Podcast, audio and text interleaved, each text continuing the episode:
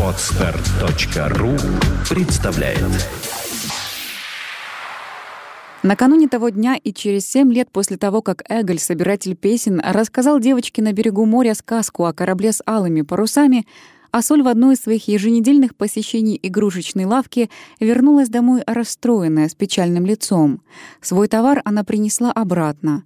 Она была так огорчена, что сразу не могла говорить, и только лишь после того, как по встревоженному лицу Лонгрена увидела, что он ожидает чего-то значительно худшего действительности, начала рассказывать, водя пальцем по стеклу окна, у которого стала, рассеянно наблюдая море. Хозяин игрушечной лавки начал в этот раз с того, что открыл счетную книгу и показал ей, сколько за ними долго. Она содрогнулась, увидев внушительное трехзначное число. «Вот сколько вы забрали с декабря», — сказал торговец. «А вот посмотри, насколько продано». И он уперся пальцем в другую цифру, уже из двух знаков. Жалостно и обидно смотреть. Я видела по его лицу, что он груб и сердит. Я с радостью убежала бы, но, честное слово, сил не было от стыда. И он стал говорить. «Мне, милая, это больше невыгодно. Теперь в моде заграничный товар. Все лавки полны им, а эти изделия не берут». Так он сказал. Он говорил еще много чего, но я все перепутала и забыла. Должно быть, он жалился надо мною, так как посоветовал сходить в детский базар и Аладдинову лампу. Выговорив самое главное, девушка повернула голову, робко посмотрев на старика. Лонгрен сидел понурясь, сцепив пальцы рук между колен, на которые оперся локтями. Чувствуя взгляд, он поднял голову и вздохнул. Поборов тяжелое настроение, девушка подбежала к нему, устроилась сидеть рядом и, продев свою легкую руку под кожаный рукав его куртки, смеясь и заглядывая отцу снизу в лицо, продолжала сделанным оживлением. «Ничего, это все ничего. Ты слушай, пожалуйста. Вот я пошла. Нус, прихожу в большой страшеннейший магазин. Там куча народу. Меня затолкали. Однако я выбралась и подошла к черному человеку в очках. Что я ему сказала, я ничего не помню. Под конец он усмехнулся, порылся в моей корзине, посмотрел кое-что, потом снова завернул, как было, в платок и отдал обратно. Лонгрен сердито слушал. Он как бы видел свою оторопевшую дочку в богатой толпе у прилавка, заваленного ценным товаром. Аккуратный человек в очках снисходительно объяснил ей, что он должен разориться, ежели начнет торговать нехитрыми изделиями Лонгрена. Небрежно и ловко оставил он перед ней на прилавок складные модели зданий и железнодорожных мостов, миниатюрные отчетливые автомобили, электрические наборы, аэропланы и двигатели. Все это пахло краской и школой. По всем его словам, словам, выходило, что дети в играх только подражают теперь тому, что делают взрослые. А соль была еще в Аладдиновой лампе и в двух других лавках, но ничего не добилась. Оканчивая рассказ, она собрала ужинать. Поев и выпив стакан крепкого кофе, Лонгрен сказал, «Раз нам не везет, надо искать. Я, может быть, снова поступлю служить на Фицроя или Палермо. Конечно, они правы», — задумчиво продолжал он, думая об игрушках. Теперь дети не играют, а учатся. Они все учатся, учатся и никогда не начнут жить. Все это так, а жаль, право, жаль. Сумеешь ли ты прожить без меня время одного рейса? Немыслимо оставить тебя одну. Я также могла бы служить вместе с тобой, скажем, в буфете. Нет. Лонгрен припечатал это слово ударом ладони по вздрогнувшему столу. «Пока я жив, ты служить не будешь. Впрочем, есть время подумать». Он хмуро умолк, а Соль примостилась рядом с ним на углу табурета. Он видел сбоку, не поворачивая головы, что она хлопочет утешить его, и чуть было не улыбнулся. Но улыбнуться значило спугнуть и смутить девушку. Она, приговаривая что-то про себя, разгладила его спутанные седые волосы, поцеловала в усы и, заткнув мохнатые отцовские уши своими маленькими тоненькими пальцами, сказала, «Ну вот, теперь ты не слышишь, что я тебя люблю». Пока она охорашивала его, Лонгрен сидел, крепко сморщившись, как человек, боящийся дохнуть дымом, но, услышав ее слова, густо захохотал. «Ты, милая», — просто сказал он и, потрепав девушку по щеке, пошел на берег посмотреть лодку. А Соль некоторое время стояла в раздумье посреди комнаты, колеблясь между желанием отдаться тихой печали и необходимостью домашних забот. Затем, вымыв посуду, пересмотрела в шкапу остатки провизии. Она не взвешивала и не мерила, но видела, что с мукой не дотянуть до конца недели, что в жестянке с сахаром виднеется дно, обертки с чаем и кофе почти пусты, нет масла, и единственное, на чем с некоторой досадой на исключение отдыхал глаз, был мешок картофеля. Затем она вымыла пол и села строчить оборку к переделанной из старья юбке, но тут же вспомнила, что обрезки материи лежат за зеркалом, зеркалом, подошла к нему и взяла сверток, потом взглянула на свое отражение. За ореховой рамой в светлой пустоте отраженной комнаты стояла тоненькая невысокая девушка, одетая в дешевый белый муслин с розовыми цветочками. На ее плечах лежала серая шелковая косынка. Полудетское в светлом загаре лицо было подвижно и выразительно. Прекрасные, несколько серьезные для ее возраста глаза посматривали с робкой сосредоточенностью глубоких душ. Ее неправильное личико могло растрогать тонкой чистотой очертаний. Каждый изгиб, каждая выпуклость этого лица, конечно, нашли бы место в множестве женских обликов, но их совокупность, стиль был совершенно оригинален, оригинально мил. На этом мы остановимся. Остальное не подвластно словам, кроме слова «очарование». Отраженная девушка улыбнулась так же безотчетно, как и Асоль. Улыбка вышла грустной. Заметив это, она встревожилась, как если бы смотрела на постороннюю. Она прижалась щекой к стеклу, закрыла глаза и тихо погладила зеркало рукой там, где приходилось ее отражение. Рой смутных, ласковых мыслей мелькнул в ней. Она выпрямилась, засмеялась и села, начав шить. Пока она шьет, посмотрим на нее ближе, вовнутрь. В ней две девушки, две осоль, перемешанных в замечательной прекрасной неправильности. Одна была дочь матроса, ремесленника, мастерившая игрушки. Другая — живое стихотворение, со всеми чудесами его созвучий и образов, с тайной соседства слов, во всей взаимности их теней и света, падающих от одного на другое. Она знала жизнь в пределах, поставленных ее опыту, но сверх общих явлений видела отраженный смысл иного порядка.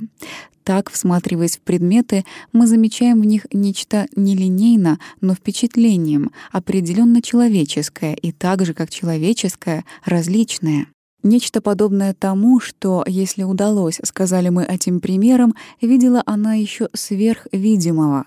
Без этих тихих завоеваний все просто понятное было чуждо ее душе.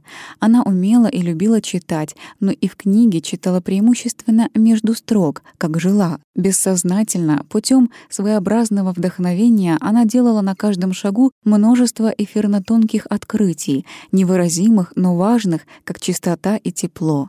Иногда и это продолжалось ряд дней, она даже перерождалась. Физическое противостояние жизни проваливалось, как тишина в ударе смычка, и все, что она видела, чем жила, что было вокруг, становилось кружевом тайн в образе повседневности. Не раз, волнуясь и робея, она уходила ночью на морской берег, где, выждав рассвет, совершенно серьезно высматривала корабль с алыми парусами. Эти минуты были для нее счастьем. Нам трудно так уйти в сказку, ей было бы не менее трудно выйти из ее власти и обаяния. В другое время, размышляя обо всем этом, она искренне дивилась себе, не веря, что верила, улыбкой прощая море и грустно переходя к действительности. Теперь, сдвигая оборку, девушка припоминала свою жизнь. Там было много скуки и простоты. Одиночество вдвоем случалось, безмерно тяготило ее, но в ней образовалась уже та складка внутренней робости, та страдальческая морщинка, с которой не внести и не получить оживления. Над ней посмеивались, говоря, она тронутая не в себе.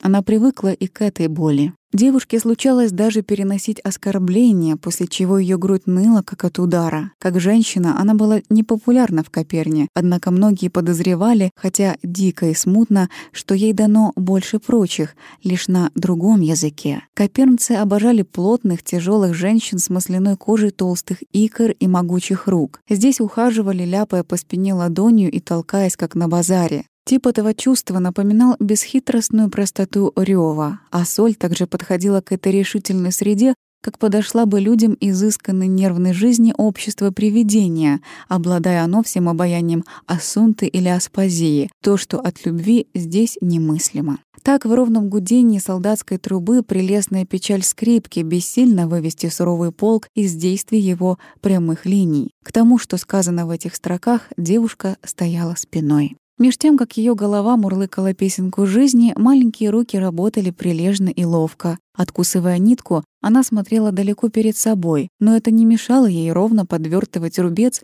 и класть петельный шов с отчетливостью швейной машины. Хотя Лангрен не возвращался, она не беспокоилась об отце. Последнее время он довольно часто уплывал ночью ловить рыбу или просто проветриться. Ее не теребил страх, она знала, что ничего худого с ним не случится. В этом отношении Асоль была все еще той маленькой девочкой, которая молилась по-своему, дружелюбно лепеча утром «Здравствуй, Бог», а вечером «Прощай, Бог». По ее мнению, такого короткого знакомства с Богом было совершенно достаточно для того, чтобы он отстранил несчастье. Она входила и в его положение. Бог был вечно занят делами миллионов людей, поэтому к обыденным теням жизни следовало, по ее мнению, относиться с деликатным терпением гостя, который, застав дом полным народа, ждет захлопотавшегося хозяина, ютясь и питаясь по обстоятельствам. Кончив шить, Асоль сложила работу на угловой столик, разделась и улеглась. Огонь был потушен. Она скоро заметила, что нет сонливости. Сознание было ясно, как в разгаре дня. Даже тьма казалась искусственной. Тело, как и сознание, чувствовалось легким, дневным. Сердце отстукивало с быстротой карманных часов. Оно билось как бы между подушкой и ухом. А соль сердилась, ворочаясь, то сбрасывая одеяло, то завертываясь в него с головой. Наконец ей удалось вызвать привычное представление, помогающее уснуть. Она мысленно бросала камни в светлую воду, смотря на расхождение легчайших кругов. Сон действительно как бы лишь ждал этой подачки. Он пришел, пошептался с Мэри, стоящей у изголовья, и, повинуясь ее улыбке, сказал вдруг «Шш». А Соль тотчас уснула.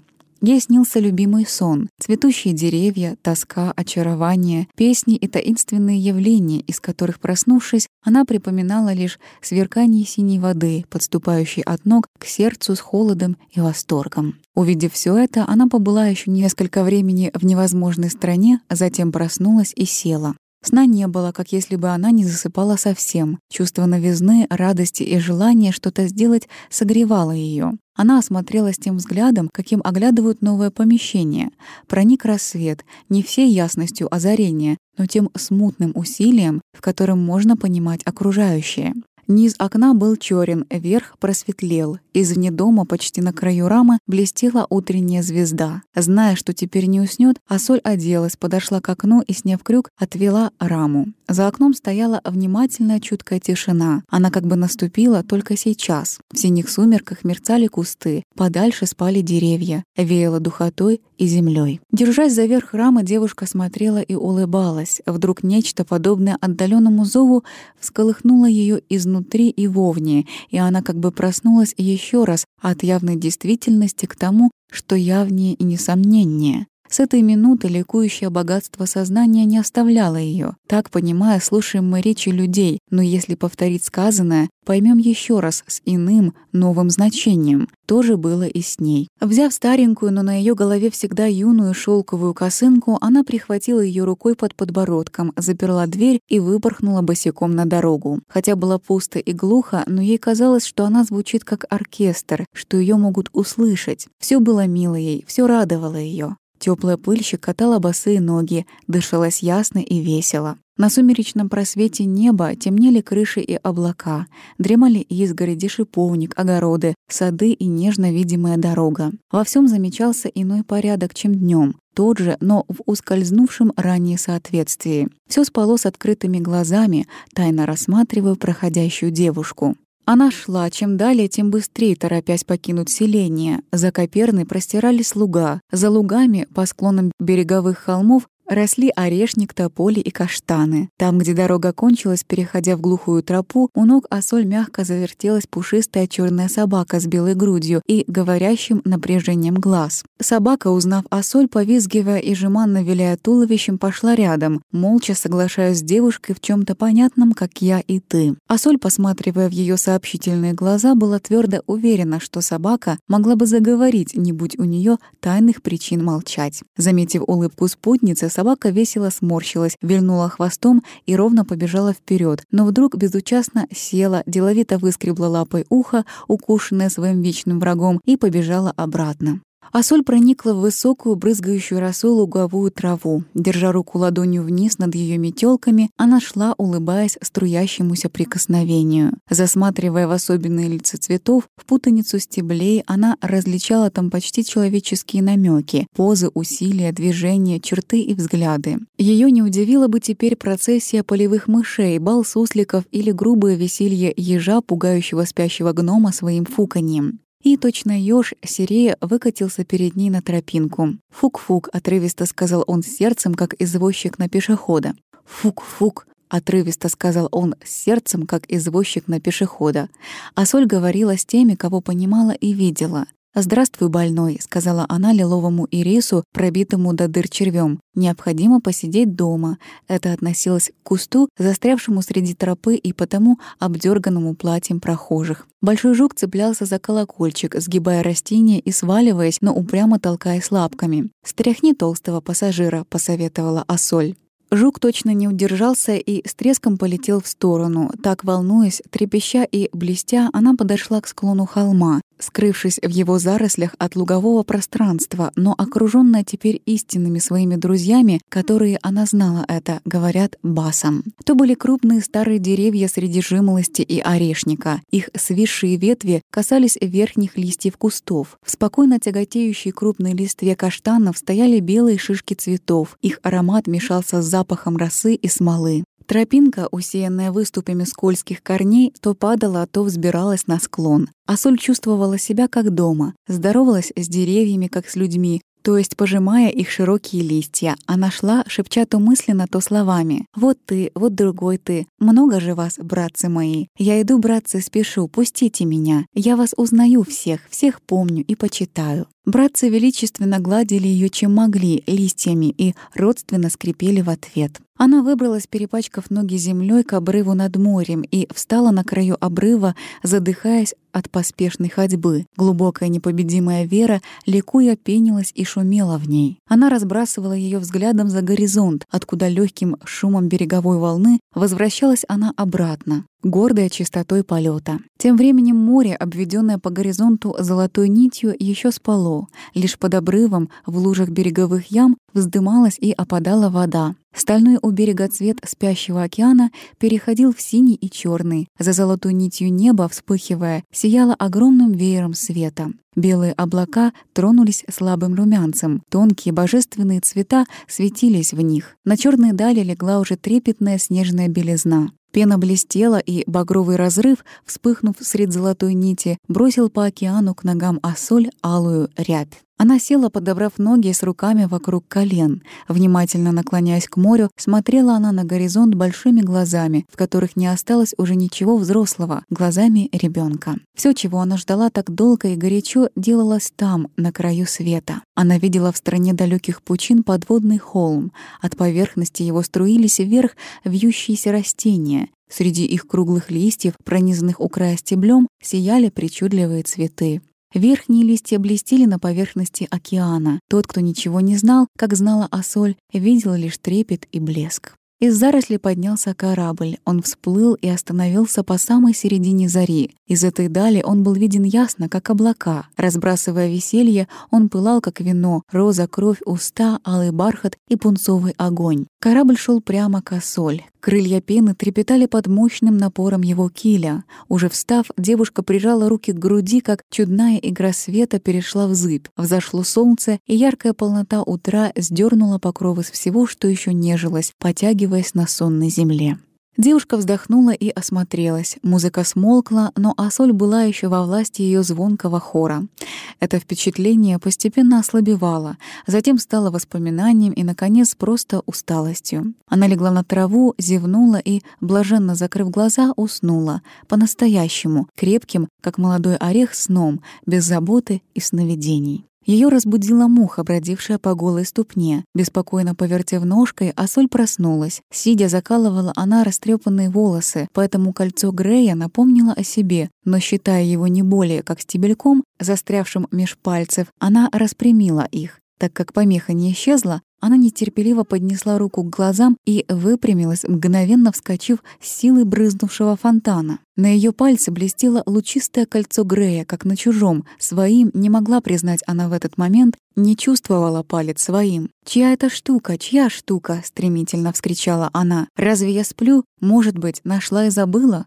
Схватив левой рукой правую, на которой было кольцо, с изумлением осматривалась она, пытая взглядом море и зеленые заросли. Но никто не шевелился, никто не притаился в кустах, и в синем, далеко озаренном море не было никакого знака, и румянец покрыл осоль, а голоса сердца сказали вещи «да». Не было объяснений случившемуся, но без слов и мыслей находила она их в странном чувстве своем, и уже близким ей стало кольцо. Вся дрожа сдернула она его с пальца. Держа в пригоршни, как воду, рассмотрела его она, всею душою, всем сердцем, всем ликованием и ясным суеверием юности. Затем, спрятав залив, а соль уткнула лицо в ладони, из-под которых неудержимо рвалась улыбка, и, опустив голову, медленно пошла обратной дорогой. Так случайно, как говорят люди, умеющие читать и писать, Грей и Асоль нашли друг друга утром летнего дня, полного неизбежности. Боевые приготовления. Когда Грей поднялся на палубу секрета, он несколько минут стоял неподвижно, поглаживая рукой голову сзади на лоб, что означало крайнее замешательство. Рассеянность, облачное движение чувств отражалось в его лице бесчувственной улыбкой лунатика. Его помощник Пантен шел в это время по шканцам с тарелкой жареной рыбы. Увидев Грея, он заметил странное состояние капитана. «Вы, быть может, ушиблись?» — осторожно спросил он. «Где были, что видели? Впрочем, это, конечно, ваше дело. Маклер предлагает выгодный фракт с премией. Да что с вами такое?» «Благодарю», — сказал Грей, вздохнув, как развязанный. «Мне именно не доставало звуков вашего простого, умного голоса. Это как холодная вода, Пантен, сообщите людям, что сегодня мы поднимаем якорь и переходим в устье Лилианы, миль 10 отсюда. Ее течение перебито сплошными мелями. Проникнуть в устье можно лишь с моря. Придите с картой, лоцмана не брать. Пока все. Э, да, выгодный фракт мне нужен как прошлогодний снег. Можете передать это маклеру. Я отправляюсь в город, где пробуду до вечера. Что же случилось? Решительно ничего, Пантен. Я хочу, чтобы вы приняли к сведению мое желание избегать всяких расспросов. Когда наступит момент, я сообщу вам, в чем дело. Матросам скажите, что предстоит ремонт, что местный док занят. «Хорошо», — бессмысленно сказал Пантен в спину уходящего Грея. «Будет исполнено». Хотя распоряжения капитана были вполне толковые, помощник вытаращил глаза и беспокойно помчался с тарелкой к себе в каюту, бормоча. «Пантен, тебя озадачили. Не хочет ли он попробовать контрабанды? Не выступаем ли мы под черным флагом пирата? Но здесь Пантен запутался в самых диких предположениях. Пока он нервически уничтожал рыбу, Грей опустился в каюту, взял деньги и, переехав в бухту, появился в торговых кварталах Лиса. Теперь он действовал уже решительно и покойно, до мелочи зная все, что предстоит на чудном пути. Каждое движение, мысль, действие грели его тонким наслаждением художественной работы. Его план сложился мгновенно и выпукло. Его понятия о жизни подверглись тому последнему набегу резца, после которого мрамор спокоен в своем прекрасном сиянии. Грей побывал в трех лавках, придавая особенное значение точности выбора, так как мысленно видел уже нужный цвет и оттенок. В двух первых лавках ему показали шелка базарных цветов, предназначенные удовлетворить незатейливое тщеславие. В третьей он нашел образцы сложных эффектов. Хозяин лавки радостно суетился, выкладывая залежавшиеся материи, но Грей был серьезен как анатом. Он терпеливо разбирал свертки, откладывал, сдвигал, развертывал и смотрел на свет такое множество алых полос, что прилавок, заваленный ими, казалось, вспыхнет. На носок сапога Грея легла пурпурная волна, на его руках и лице блестел розовый отцвет. Ройс в легком сопротивлении шелка он различал цвета — красный, бледный розовый и розовый темный, густые закипи вишневых, оранжевых и мрачно-рыжих тонов. Здесь были оттенки всех сил и значений, различные в своем мнимом родстве, подобно словам «очаровательно», «прекрасно», «великолепно», «совершенно». В складках таились намеки, недоступные языку зрения, но истинный алый цвет долго не представлялся глазам нашего капитана. Что приносил лавочник, было хорошо, но не вызывало ясного и твердого «да». Наконец, один цвет привлек обезоруженное внимание покупателя. Он сел в кресло к окну, вытянул из шумного шелка длинный конец, бросил его на колени и, развалясь с трубкой в зубах, стал созерцательно неподвижен. Этот совершенно чистый, как алая утренняя струя, полный благородного веселья и царственности цвет являлся именно тем гордым цветом, какой разыскивал Грей. В нем не было смешанных оттенков огня, лепестков мака, игры фиолетовых или лиловых намеков. Не было также ни синевы, ни тени, ничего, что вызывает сомнения. Он рдел, как улыбка, прелестью духовного отражения.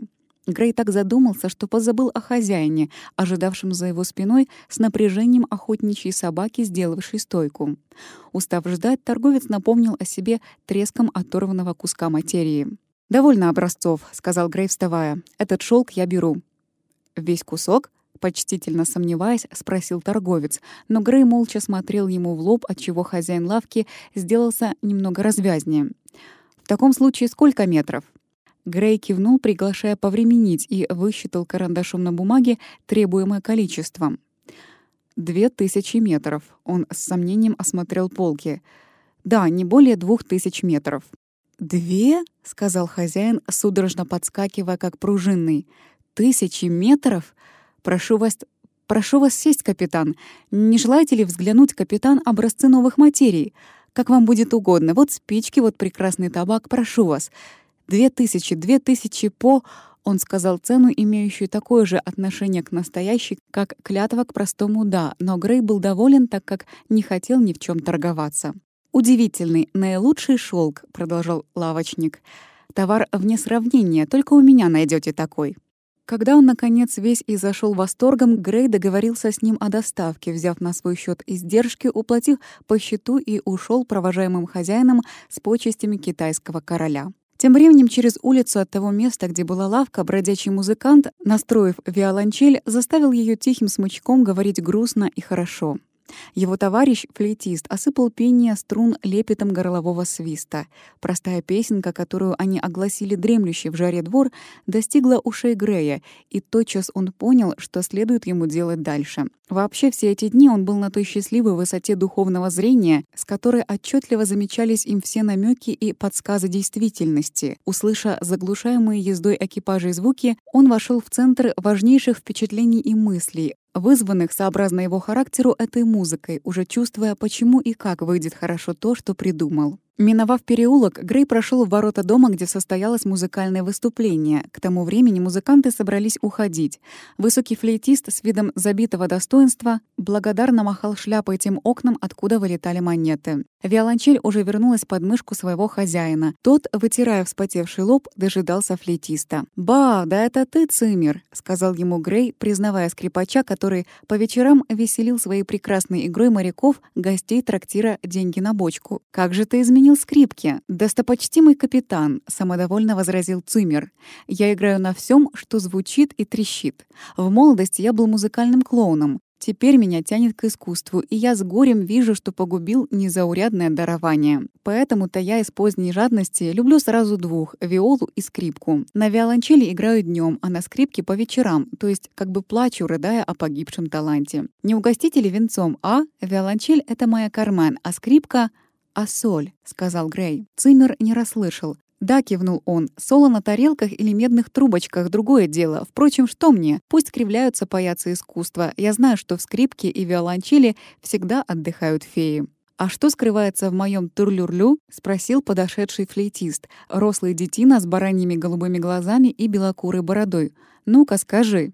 «Смотря по тому, сколько ты выпил с утра. Иногда птица, иногда спиртные пары. Капитан, это мой компаньон Дус. Я говорил ему, как вы сорите золотом, когда пьете, и он заочно влюблен в вас». «Да», — сказал Дус, — «я люблю жест и щедрость, но я хитер, не верьте моей гнусной лести». «Вот что», — сказал, смеясь Грей, — «у меня мало времени, а дело не терпит. Я предлагаю вам хорошо заработать. Соберите оркестр, но не щеголей с парадными лицами мертвецов, которые в музыкальном буквоедстве или, что еще хуже, в звуковой гастрономии забыли о душе музыки и тихо мертвят эстрады своими замысловатыми шумами. Нет. Соберите своих, заставляющих плакать простые сердца кухарок и лакеев.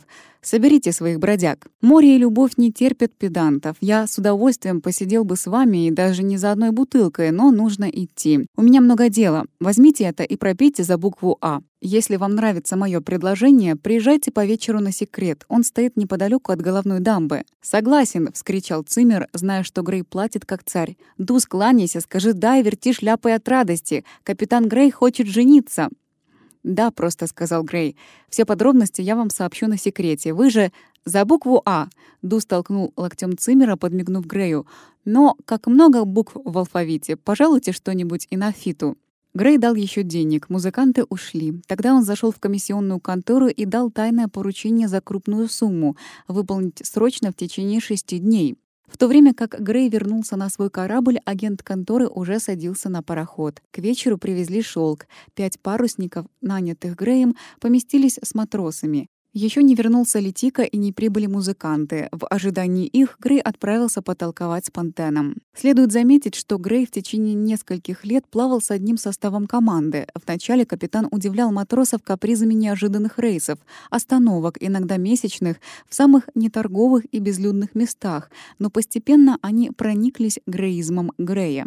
Он часто плавал с одним балластом, отказываясь брать выгодный фракт только потому, что не нравился ему предложенный груз. Никто не мог уговорить его вести мыло, гвозди, части машин и другое, что мрачно молчит в трюмах, вызывая безжизненные представления скучной необходимости.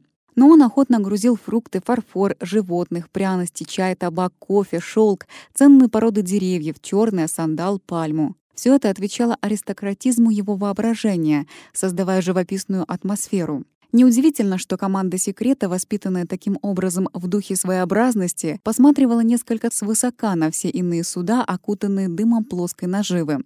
Все таки этот раз Грей встретил вопросы в физиономиях. Самый тупой матрос отлично знал, что нет надобности производить ремонт в русле лесной реки. Фонтан, конечно, сообщил им приказание Грея. Когда тот вошел, помощник его докуривал шестую сигару, бродя по каюте, ошалев от дыма и натыкаясь на стулья. Наступал вечер. Сквозь открытый иллюминатор торчала золотистая балка света, в которой вспыхнул лакированный козырек капитанской фуражки. Все готово», — мрачно сказал Пантен. «Если хотите, можно поднимать якорь». «Вы должны бы, Пантен, знать меня несколько лучше», — мягко заметил Грей. «Нет тайны в том, что я делаю. Как только мы бросим якорь на дно Лилианы, я расскажу все, и вы не будете тратить так много спичек на плохие сигары. Ступайте, снимайтесь с якоря». Пантен, неловко усмехаясь, почесал бровь. «Это, конечно, так», — сказал он. «Впрочем, я ничего».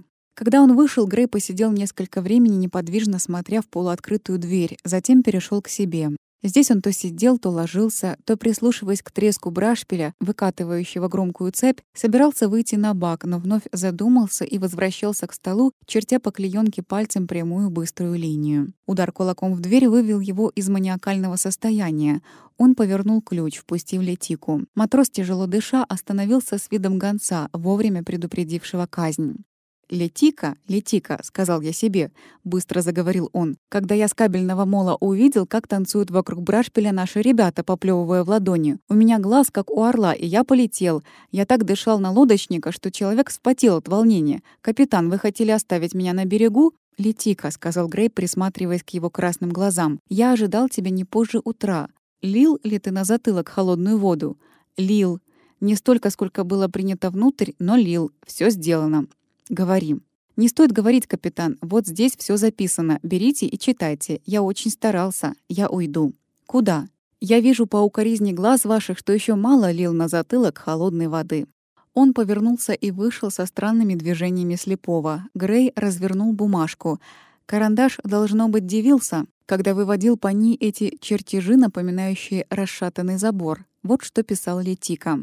Сообразно инструкции, после пяти часов ходил по улице, дом с серой крышей, по два окна сбоку, при нем огород.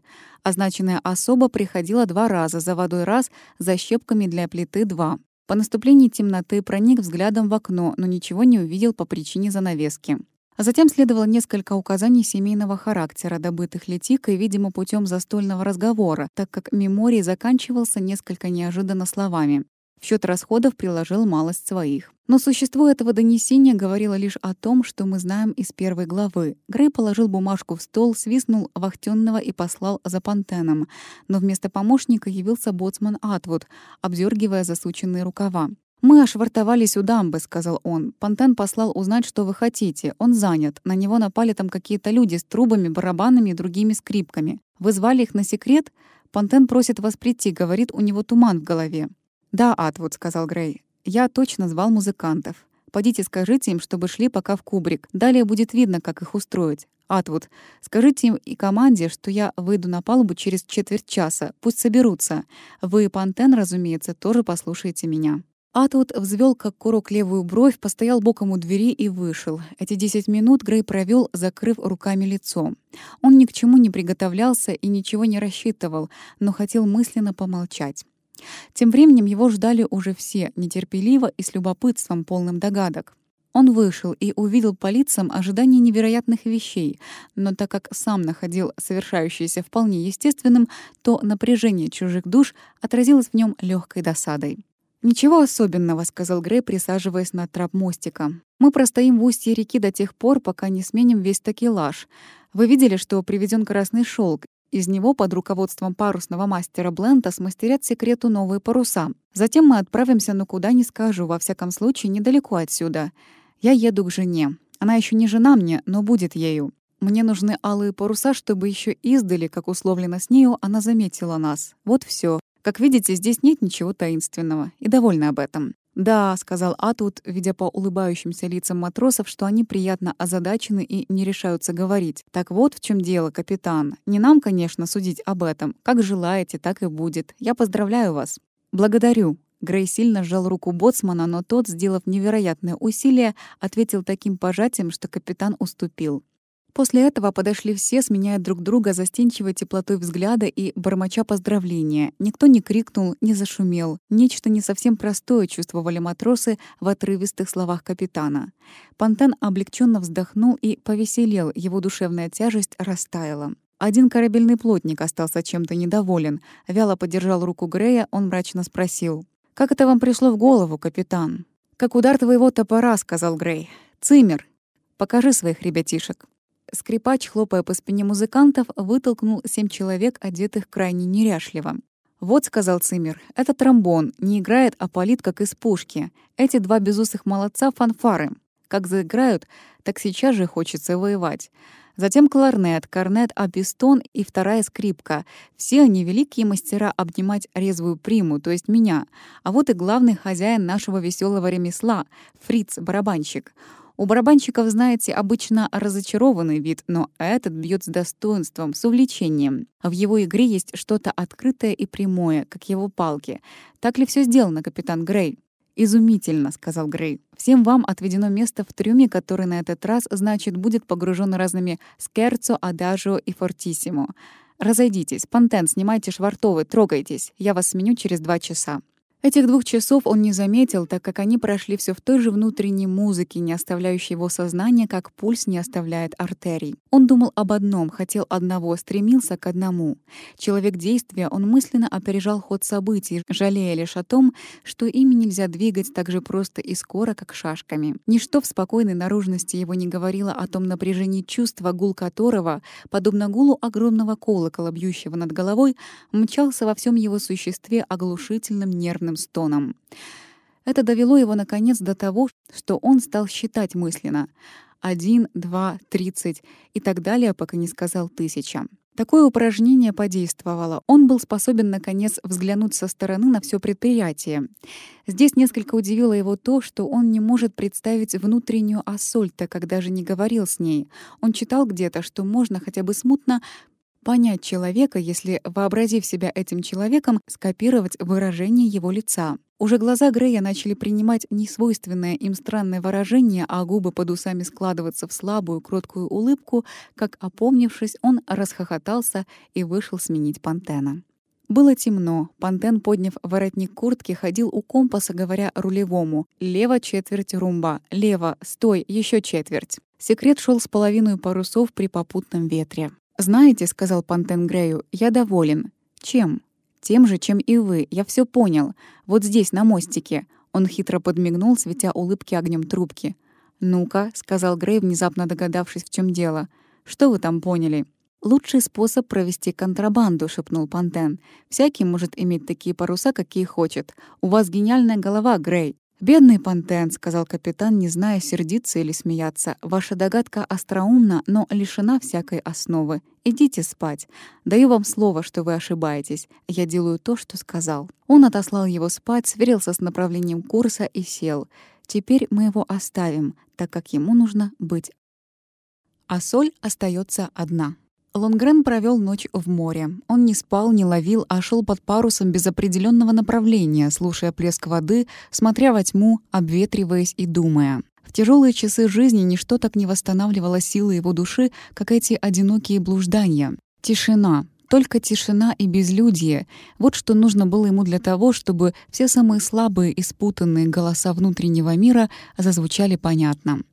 Эту ночь он думал о будущем, о бедности, об Ассоль. Ему было крайне трудно покинуть ее даже на время. Кроме того, он боялся воскресить утихшую боль. Быть может, поступив на корабль, он снова вообразит, что там, в Коперне, его ждет не умиравший никогда друг, и, возвращаясь, он будет подходить к дому с горем мертвого ожидания. Мэри никогда больше не выйдет из дверей дома.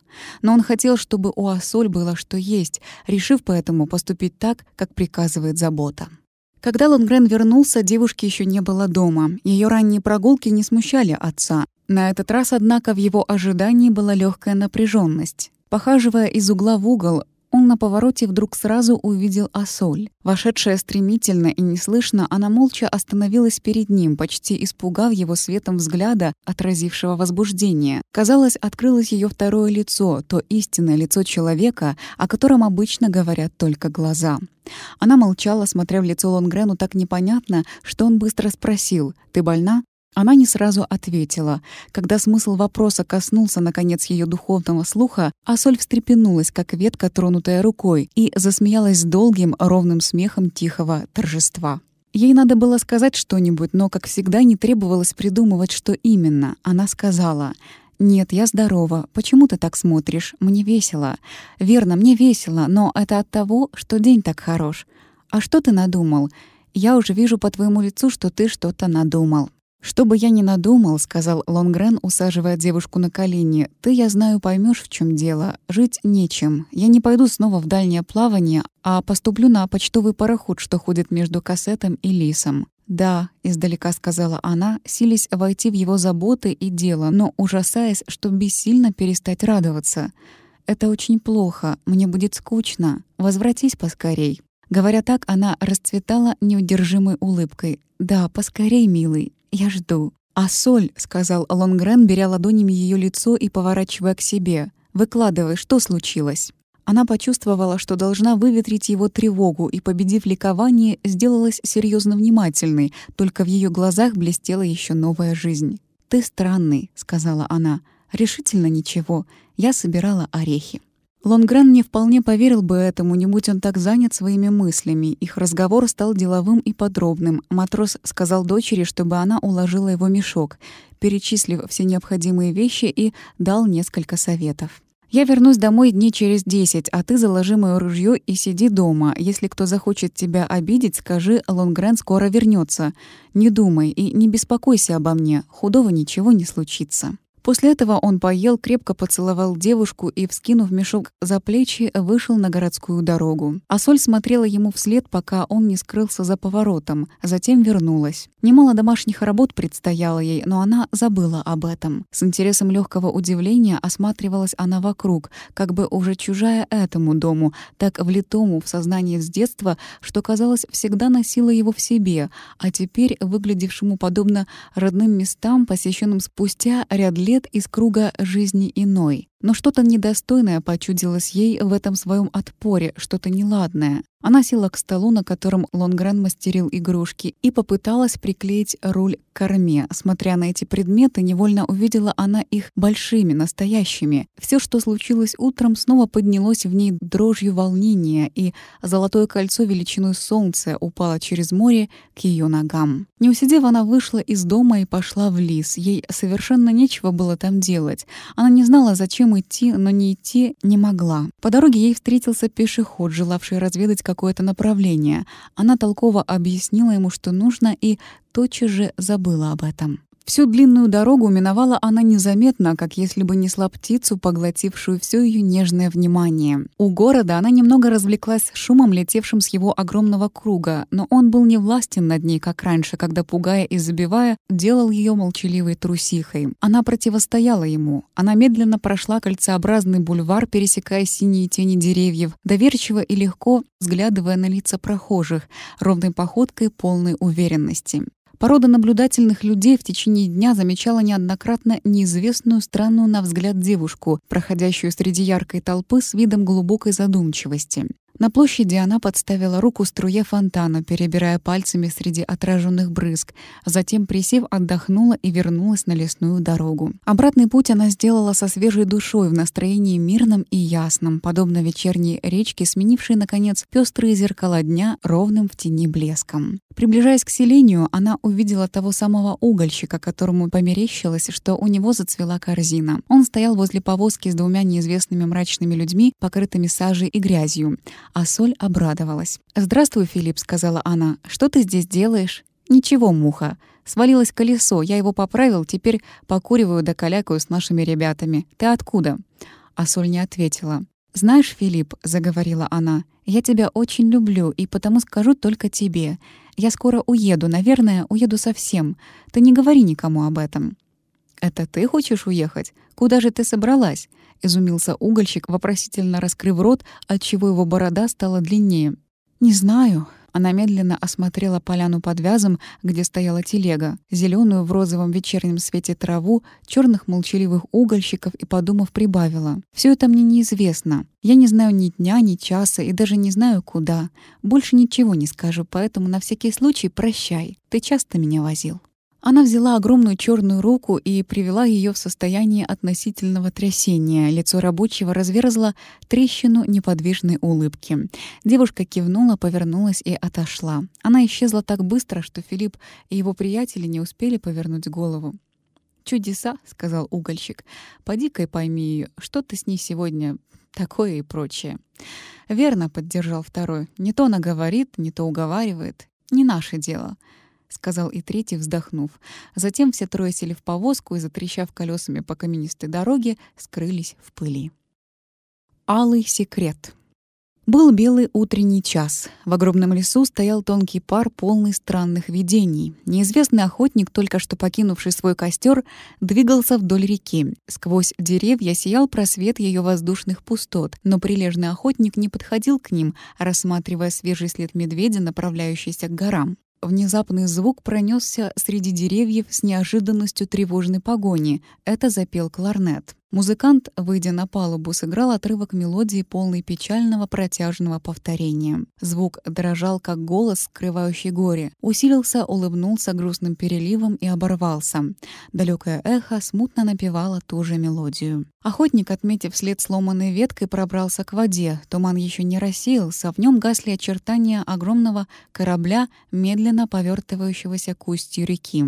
Его свернутые паруса ожили, свисая фестонами, расправляясь и покрывая мачты бессильными щитами огромных складок. Слышались голоса и шаги. Береговой ветер, пробуя дуть, лениво теребил паруса. Наконец, тепло солнца произвело нужный эффект. Воздушный напор усилился, рассеял туман и вылился пареем в легкие алые формы, полные роз. Розовые тени скользили по белизне мачт и снастей. Все было белым, кроме раскинутых, плавно двинутых парусов цвета глубокой радости. Охотник, смотревший с берега, долго протирал глаза, пока не убедился, что видит именно так, а не иначе. Корабль скрылся за поворотом, а он все еще стоял и смотрел. Затем, молча пожав плечами, отправился к своему медведю. Пока секрет шел руслом реки, Грей стоял у штурвала, не доверяя руля матросу. Он боялся мели. Пантен сидел рядом в новой суконной паре, в новой блестящей фуражке, бритый и смиренно надутый. Он по-прежнему не чувствовал никакой связи между алым убранством и прямой целью Грея. «Теперь, — сказал Грей, — когда мои паруса рдеют, ветер хорош, а в сердце моем больше счастья, чем у слона при виде небольшой булочки, я попытаюсь настроить вас своими мыслями, как обещал в Лисе. Заметьте, я не считаю вас глупым или упрямым. Нет, вы образцовый моряк, а это много стоит. Но вы, как и большинство, слушаете голоса всех нехитрых истин сквозь толстое стекло жизни. Они кричат, но вы не услышите. Я делаю то, что существует, как старинное представление о прекрасном несбыточном, и что по существу так же сбыточно и возможно, как загородная прогулка. Скоро вы увидите девушку, которая не может, не должна иначе выйти замуж, как только таким способом, какой развиваю я на ваших глазах. Он сжато передал моряку то, о чем мы хорошо знаем, закончив объяснение так. Вы видите, как тесно сплетены здесь судьба, воля и свойства характеров. Я прихожу к той, которая ждет и может ждать только меня. Я же не хочу никого другого, кроме нее. Может быть, именно потому, что благодаря ей я понял одну нехитрую истину. Она в том, чтобы делать так называемые чудеса своими руками. Когда для человека главное — получать дрожайший пятак, легко дать этот пятак. Но когда душа таит зерно пламенного растения, чудо, сделай ему это чудо, если ты в состоянии. Новая душа будет у него и новая у тебя. Когда начальник тюрьмы сам выпустит заключенного, когда миллиардер подарит песцу виллу, опереточную певицу и сейф, а жокей хотя бы раз попридержит лошадь ради другого коня, которому не везет, тогда все поймут, как это приятно, как невыразимо чудесно. Но есть не меньшие чудеса — улыбка, веселье, прощение и вовремя сказанное нужное слово. Владеть этим значит владеть всем. Что до меня, то наше начало, мое и Ассоль, останется нам навсегда в алом отблеске парусов, созданных глубиной сердца, знающего, что такое любовь. Поняли вы меня? «Да, капитан», — Пантен крякнул, вытерев усы аккуратно сложенным чистым платочком. «Я все понял. Вы меня тронули. Пойду я вниз и попрошу прощения у Никса, которого вчера ругал за потопленное ведро, и дам ему табаку. Свой он проиграл в карты». Прежде чем Грей, несколько удивленный таким быстрым практическим результатом своих слов, успел что-либо сказать, Пантен уже загремел вниз по трапу и где-то отдаленно вздохнул. Грей оглянулся, посмотрев вверх. Над ним молча рвались алые паруса. Солнце в их швах сияло пурпурным дымом. Секрет шел в море, удаляясь от берега. Не было никаких сомнений в звонкой душе Грея, ни глухих ударов тревоги, ни шума мелких забот. Спокойно, как парус, рвался он к восхитительному решительной цели, полный тех мыслей, которые опережают слова. К полудню на горизонте показался дымок военного крейсера. Крейсер изменил курс и с расстояния полумили поднял сигнал «Лечь в дрейф». «Братцы», — сказал Грей матросам, — «нас не обстреляют, не бойтесь, они просто не верят своим глазам». Он приказал дрейфовать. Пантен, крича как на пожаре, вывел секрет из ветра. Судно остановилось между тем, как от крейсера помчался паровой катер с командой и лейтенантом в белых перчатках. Лейтенант, ступив на палубу корабля, изумленно оглянулся и прошел с Греем в каюту, откуда через час отправился, странно махнув рукой и, улыбаясь, словно получил чин, обратно к синему крейсеру. По-видимому, этот раз Грей имел больше успеха, чем с простодушным Пантеном, так как крейсер, помедлив, ударил по горизонту могучим залпом салюта, стремительный дым которого, пробив воздух огромными сверкающими мячами, развеялся клочьями над тихой водой. Весь день на крейсере царило некое полупраздничное остолбенение. Настроение было неслужебное, сбитое, под знаком любви, о которой говорили везде, от салона до машинного трюма. А часовой минного отделения спросил проходящего матроса. «Том, как ты женился?» Я поймал ее за юбку, когда она хотела выскочить от меня в окно, сказал Том и гордо закрутил ус. Некоторое время секрет шел пустым морем, без берегов. К полудню открылся далекий берег. Взяв подзорную трубу, Грей уставился на Коперну. Если бы не ряд крыш, он различил бы в окне одного дома Ассоль, сидящую за какой-то книгой. Она читала. По странице полз зеленоватый жучок, останавливаясь и приподнимаясь на передних лапах с видом независимым и домашним. Уже два раза был он без досады сдунут на подоконник, откуда появлялся вновь доверчиво и свободно, словно хотел что-то сказать. На этот раз ему удалось добраться почти к руке девушки, державшей угол страницы.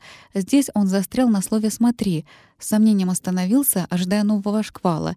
И действительно, едва избег неприятности, так как Асоль уже воскликнула. Опять жучишка, дурак. И хотела решительно сдуть гостя в траву, но вдруг случайный переход взгляда от одной крыши к другой открыл ей на синей морской щели уличного пространства белый корабль с алыми парусами.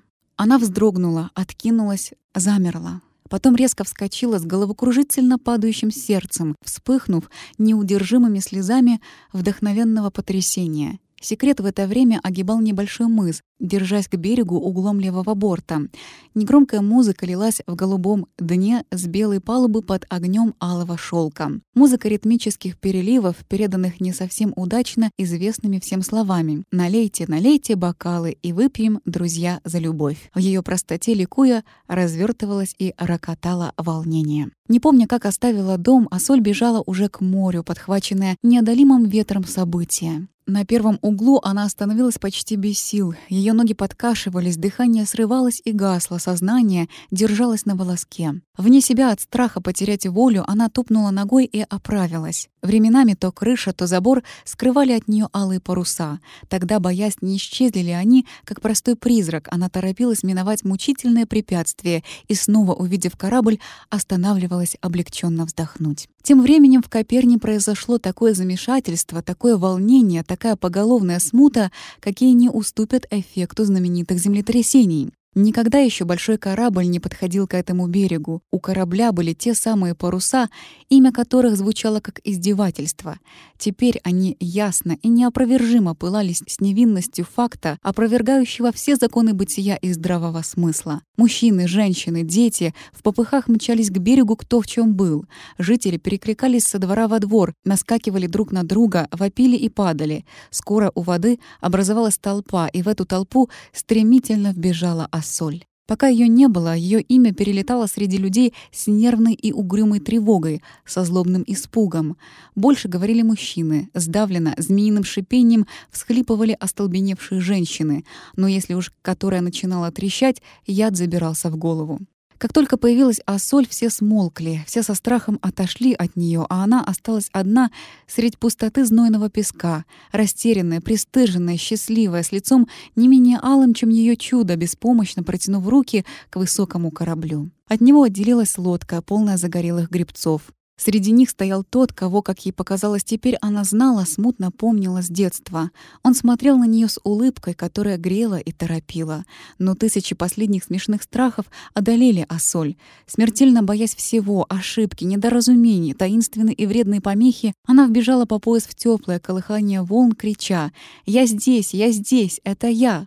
Тогда Цимер взмахнул смычком, и та же мелодия грянула по нервам толпы, но на этот раз полным, торжествующим хором — от волнения, движения облаков и воли, блеска воды и дали девушка почти не могла уже различать, что движется. Она, корабль или лодка. Все двигалось, кружилось и опадало. Но весло резко плеснуло вблизи нее. Она подняла голову. Грей нагнулся, ее руки ухватились за его пояс. А соль зажмурилась, затем, быстро открыв глаза, смело улыбнулась его сияющему лицу и, запыхавшись, сказала «Совершенно такой». «И ты тоже, дитя мое», — вынимая из воды мокрую драгоценность, сказал Грей. «Вот, я пришел. Узнала ли ты меня?» Она кивнула, держась за его пояс, с новой душой и трепетно зажмуренными глазами. Счастье сидело в ней пушистым котенком. Когда Асоль решилась открыть глаза, покачивание шлюпки, блеск волн, приближающийся мощно ворочаясь борт секрета, все было сном, где свет и вода качались, кружась, подобно игре солнечных зайчиков на струящейся лучами стене. Не помня, как она поднялась по трапу в сильных руках Грея.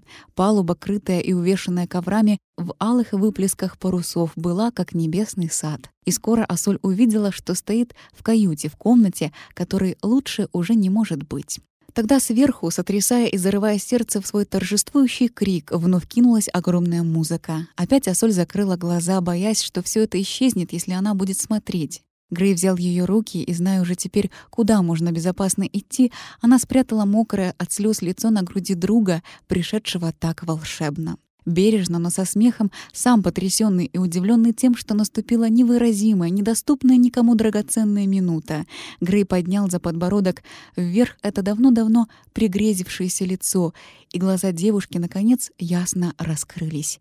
В них было все лучшее человека. «Ты возьмешь к нам моего Лонгрена?» — сказала она. «Да».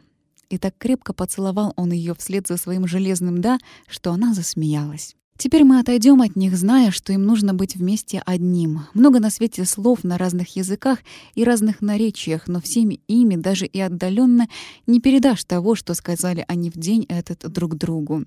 Меж тем на палубе у грот мачты, возле бочонка, изъеденного червем, со сбитым дном, открывшим столетнюю темную благодать, ждал уже весь экипаж. Атвуд стоял, Пантен чинно сидел, сияя, как новорожденный. Грей поднялся вверх, дал знак оркестру и, сняв фуражку, первый зачерпнул граненым стаканом в песне золотых труб «Святое вино». «Ну вот», — сказал он, кончив пить, затем бросил стакан. «Теперь пейте, пейте все. Кто не пьет, тот враг мне». Повторить эти слова ему не пришлось, в то время как полным ходом под всеми парусами уходил от ужаснувшийся навсегда коперный секрет, давка вокруг превзошла все, что в этом роде происходит на великих праздниках. «Как понравилось оно тебе?» — спросил Грей Летику. «Капитан», — сказал, подыскивая слова матрос. «Не знаю, понравился ли ему я, но впечатления мои нужно обдумать. Улей и сад. Что? Я хочу сказать, что в мой род впихнули улей и сад. Будьте счастливы, капитан. И пусть счастлива будет та, которую лучшим грузом я назову, лучшим призом секрета. Когда на другой день стало светать, корабль был далеко от Коперны. Часть экипажа как уснула, так и осталась лежать на палубе, поборотая вином Грея. Держались на ногах лишь рулевой да вахтенные, досидевший на корме с грифом виолончели у подбородка, задумчивый и хмельной цимер. Он сидел, тихо водил смычком, заставляя струны говорить волшебным, неземным голосом и думал о счастье. Скачать другие выпуски подкаста вы можете на podster.ru